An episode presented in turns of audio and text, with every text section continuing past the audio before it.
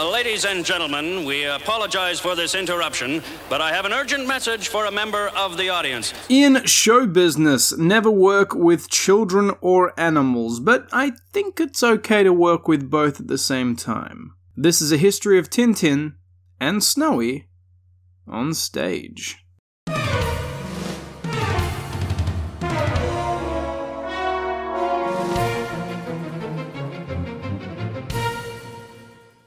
Adventurer, detective, astronaut on that one occasion, as one of the most iconic and versatile characters of the 20th century, there was no way Tintin was going to remain confined to the page. While these days it sometimes seems as if new pieces of Tintin content are few and far between, he has appeared in practically all forms of media over the years, including that most prestigious of art forms, theatre.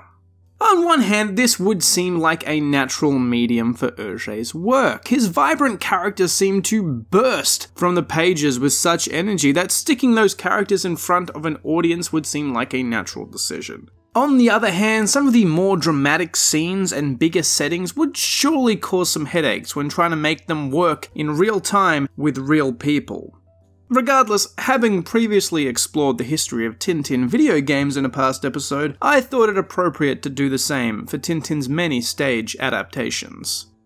Admittedly, it's a subject that might not be for everybody. I know some people whose interest in Tintin is confined to just Hergé's core albums and does not extend to any spin off materials or adaptations, and that is perfectly fine. But I want this podcast to be a comprehensive record of all things Tintin, including these obscure pieces of history that many fans might never have heard of. So, grab your ticket and your popcorn if that's what they eat at the theatre as we explore the how, when, and where of Tintin's appearances in plays, stage shows, and musicals.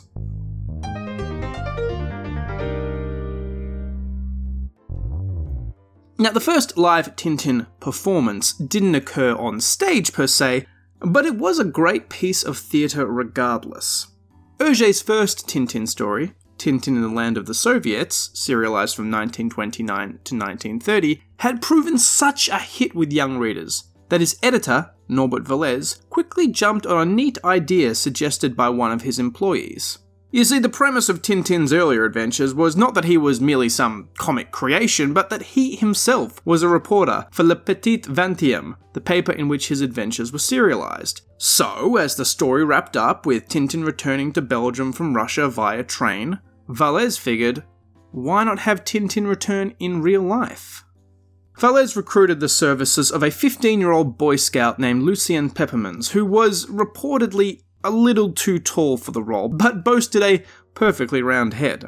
After school, on the afternoon of May the 8th, 1930, Pepermans, fitted with a typically Russian looking outfit and sporting a new quiff held in place with generous amounts of hair cream, stepped from the train at Gare du Nord to a throng of screaming children that had turned up to greet the hero whose exploits they had been following so intently. With a suitcase in one hand and Snowy held by a leash in the other, Tintin waved to his adoring crowd and listened to a small welcome before travelling by car to the offices of Le Petit Vingtième and delivered a short speech of gratitude from the balcony that Hergé had prepared. The speech, uh, Hergé didn't prepare the balcony. Pepermans would later recall that there were probably more cheers from the crowd than lines from the actual speech, but regardless, his starring part in this very successful promotional exercise can be regarded as the first paid portrayal of Tintin. In this distinction, he was quickly joined the following year by the younger Henri de Doncker, who donned a pith helmet and safari suit when Wallez repeated the stunt to commemorate Tintin's return from the Congo. No, it's not really a play, but it is someone portraying Tintin and reading a script of sorts. So, you know what? I'm gonna count it. A balcony speech that nobody could hear is one thing, but by 1941, Tintin's star had risen dramatically, and Hergé was excited to push his creation into as many mediums as possible. Enter Jacques van Melkebecker, an illustrator and art critic who worked with Hergé at Le Soir, the Belgian publication in which Tintin was appearing at the time.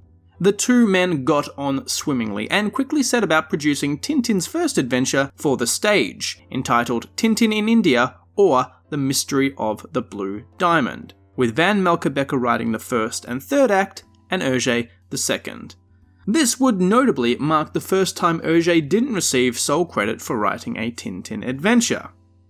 So, what happens in the play's story? Well, here's a rough outline paraphrased from Wikipedia. Act 1 is set in India, where Tintin is a guest of the Maharaja. The Maharaja's famed blue diamond is stolen during a demonstration of hypnosis, and Tintin departs for the court of Syldavia, having failed to uncover the culprit. Act 2 has Tintin aboard the ship Rampura, where he ponders the events in India and resolves to send a telegram before he arrives in Syldavia. Act 3 concludes with Tintin in the medieval hall of the Chateau of Syldavia, where, with the use of the telegram he had previously sent, determines who the diamond thief is and apprehends them. I don't know how he does it.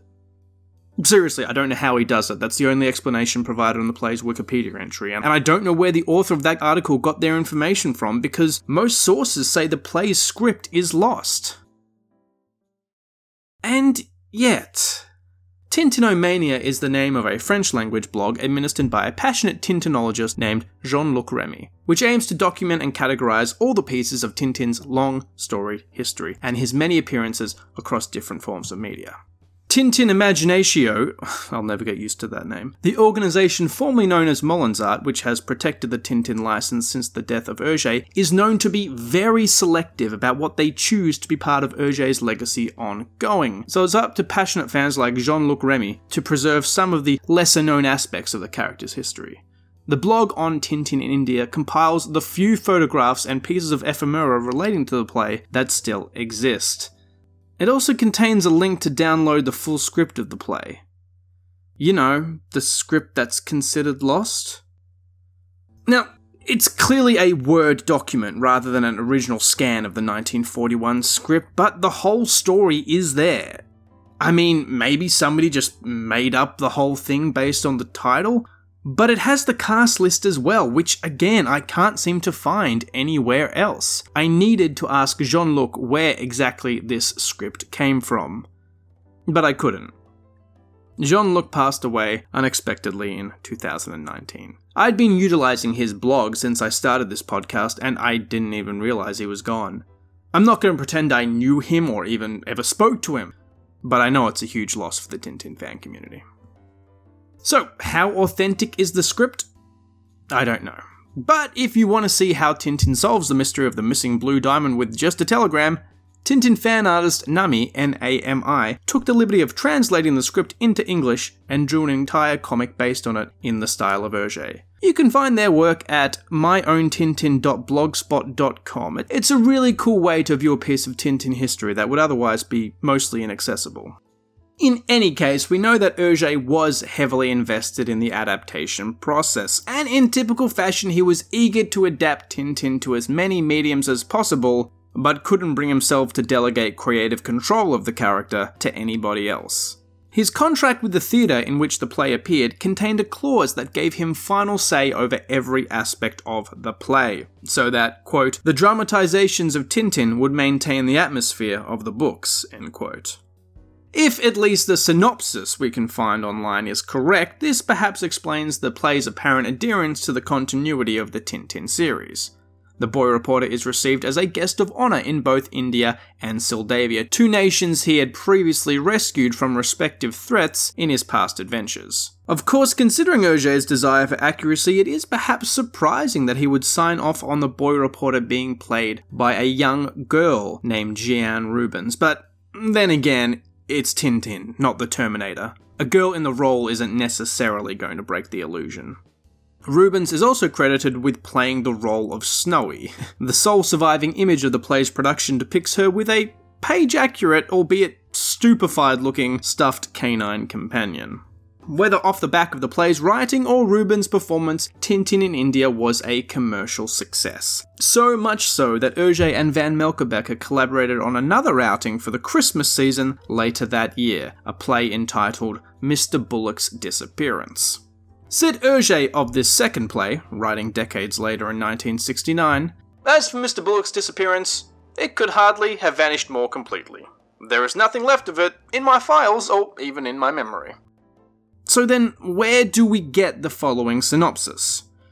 To find a certain Mr. Boullock, Tintin, Snowy, and the Thompsons travel around the world, passing through Casablanca to Argentina to China and Tibet. To help them in their search, and I'm quoting here, quote, they use a device to detect the truth, end quote. It is finally in Brussels, at the home of Mr. Boullock, that, with the help of Professor Dory Ford, the missing person is found. Once again, Tintinomania provides a script for this play, modernly rendered but with an accurate cast list. Once again, Nami has provided an English language comic based on the translation of the script, and once again, it's too much for my small brain to handle. Is it real? Is it a forgery? Is it an invention? If only I had a device to detect the truth.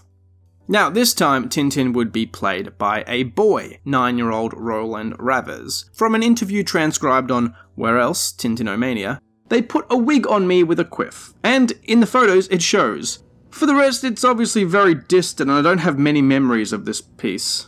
I know there were a lot of characters in the cast. It was a time when we could afford that.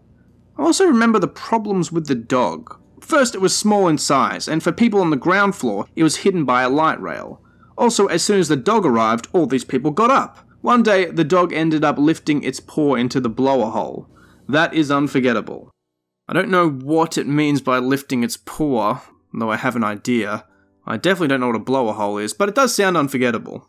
So, presumably, this means that Snowy was played by an actual dog this time, though we don't have pictures to confirm. We do have plenty of pictures of Ravez himself in the role, the impression is ultimately of a child dressing up as Tintin for their school's book week. But hey, I wasn't there. Perhaps it was one hell of a performance. Probably not, though. The consensus seems to be that the two plays penned by Hergé and Van Melkerbecker were perfectly enjoyable family fare, but little more. A contemporary review of Mr. Boullock's disappearance in Le Soir seems to be trying to find excuses for the play's mediocrity. Obviously, we can discuss the great opportunity of bringing Tintin and Snowy to the stage. Even perfectly executed, a transposition of this always runs the risk of being a disappointment. The dramatic dialogue and staging inevitably comes down heavily on these young characters, born to be the stuff of dreams, and to make the imaginations of young readers soar. Moreover, in the pages of the books in which they usually live, they are carried along by a certain humour that the stage lights weigh down considerably. The creation of these two plays was reportedly enjoyable for Hergé, but compounded by his constant deadlines in preparing Tintin for the page every week, it was also exhausting. And there's no doubt he concluded it ultimately was a case of diminishing returns. There would be no third Tintin play in the Hergé Van Melkerbecker trilogy. Still, the existence of Tintin in India and Mr. Boullock's disappearance are intriguing, even more so today than when they were first staged. Think about it, there are only 24 Tintin albums in total, only 23 of which are actually complete. That's the entirety of the Tintin canon, and the rights holders have adamantly, litigiously opposed adding anything more, citing that Tintin can only have come from Hergé. Yet, here are two Tintin adventures written to be consistent with the series canon by Hergé himself. If those scripts floating around online are legitimate, or their originals left at the bottom of a crate somehow? Would Tintin Imaginatio, god I hate that name, ever consent to releasing them, even without illustration? Probably not. But if Tintin has taught us anything, it's to always have hope, and that it's uh, fine to take your dog into space. Until then, take a look at Nami's comic interpretations of the unverified scripts. They might just satisfy your curiosity.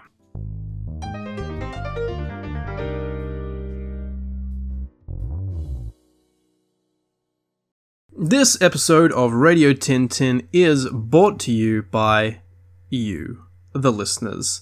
Those passionate Tintin heads out there from all over the world who make the whole thing worthwhile. Thank you for listening and thank you for engaging on Instagram and Facebook. Since I put the feelers out last week for more prospective patrons on patreon.com slash radio tintin podcast, I have been positively chuffed with the response and all the people who have decided to give a little bit of their hard earned cash. I presume it's hard earned, I don't actually know what you did to earn it, but regardless, you're giving a tiny bit of it to me for every episode, and that feels really great. I'd like to thank all my patrons, existing and new, and a special shout out to those that are part of the Rocket tier of patrons. And those people are, of course, M. Fanan, Josh U, Leo, Sally W, Sam R, and the enigmatically named Yorick Incandenza. Thank you very much for your dedication, money, and I suppose money is the, is the main one there. If you are interested in joining these legends and giving me a small portion of your hard earned cash, you can go to patreon.com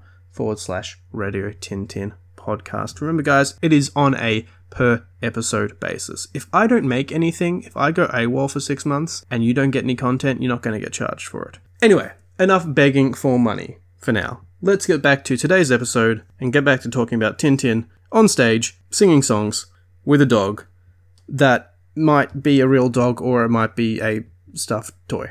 Let's find out.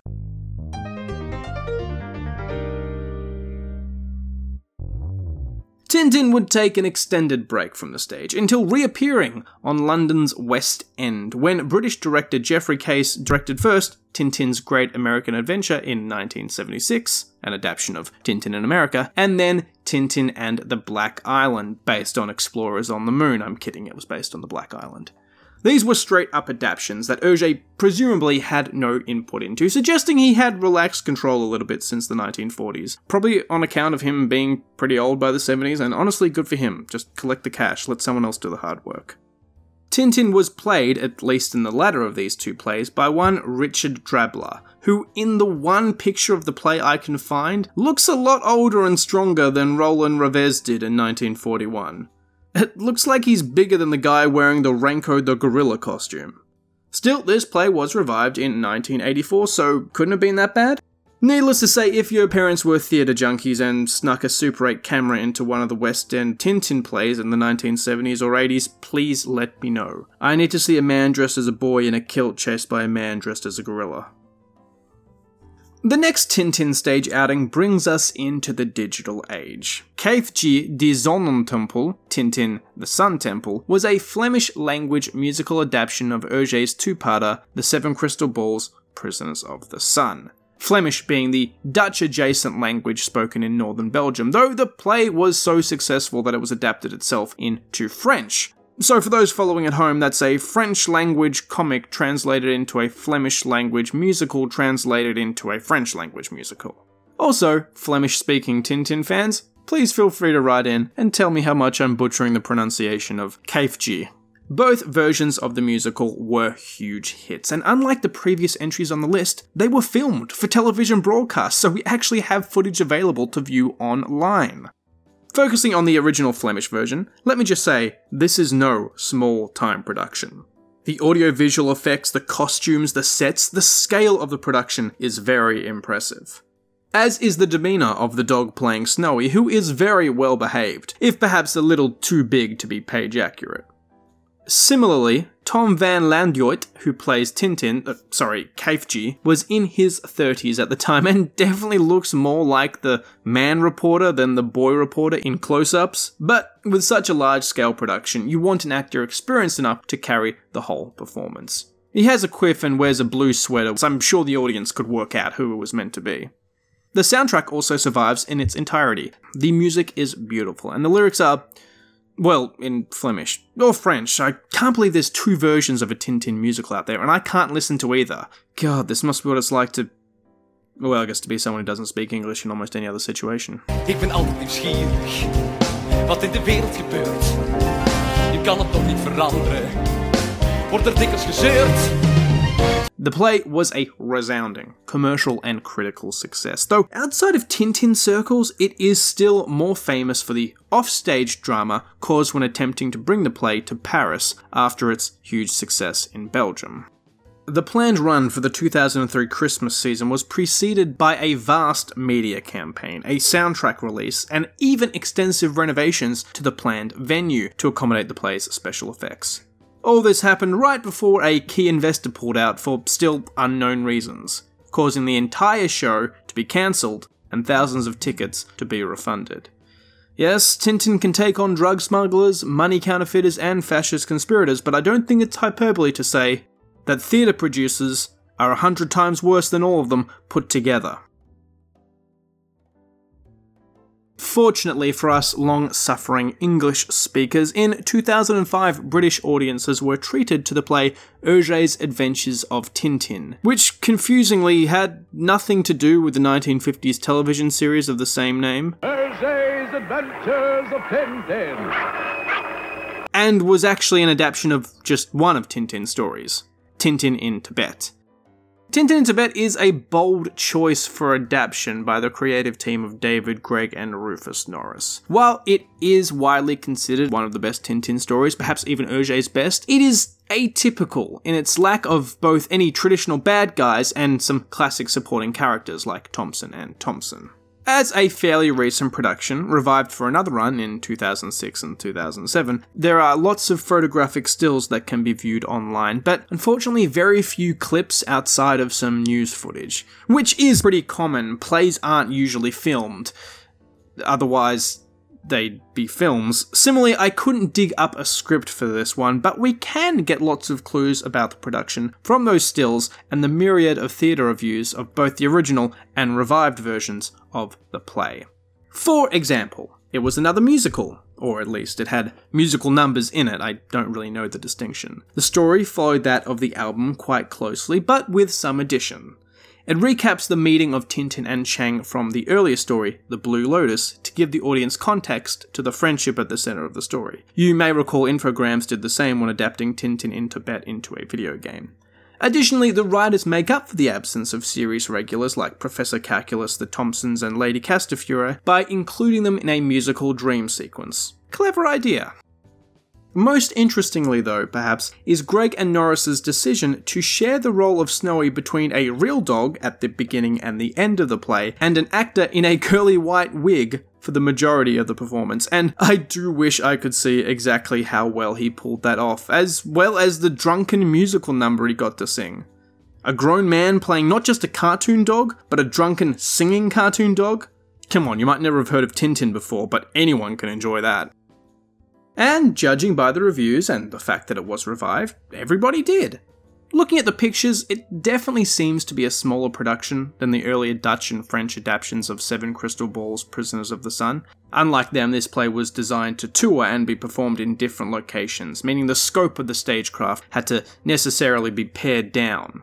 But the reviews are nevertheless full of praise for the effects used to create the different settings. Overall, the consensus is Hergé's Adventures of Tintin was a thoroughly enjoyable romp, though, like its 1940s predecessors, one mostly for the children.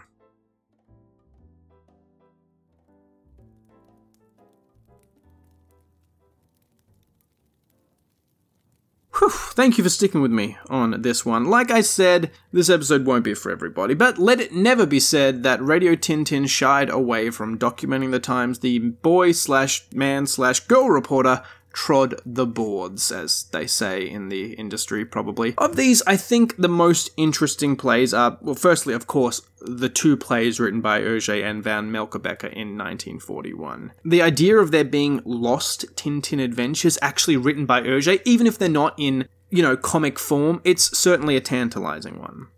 Secondly, the 2001 Flemish and then French musical adaptation of The Seven Crystal Balls, Prisoners of the Sun. I think that just looks so interesting. If only because there is extensive footage of that that still exists. And you can see in living colour what a live action Tintin story can look like and how good it can be if it's given enough consideration and seriousness and, and money. And I think I think that might be the closest we can actually get to seeing real life Tintin is in, is in that stage play. And I think it's spectacular to look at.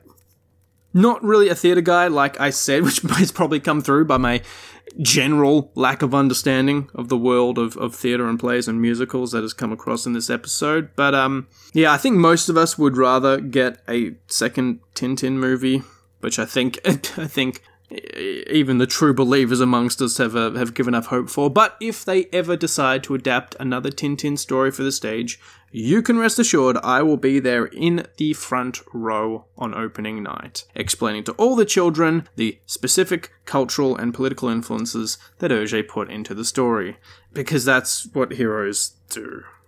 Next episode, we'll be back to our scheduled programming, reviewing an album that is all about uh, secrets and uh, unicorns. I can't say anything more than that. In the meantime, though, Tintin fans, this has been Radio Tintin. Thank you for tuning in.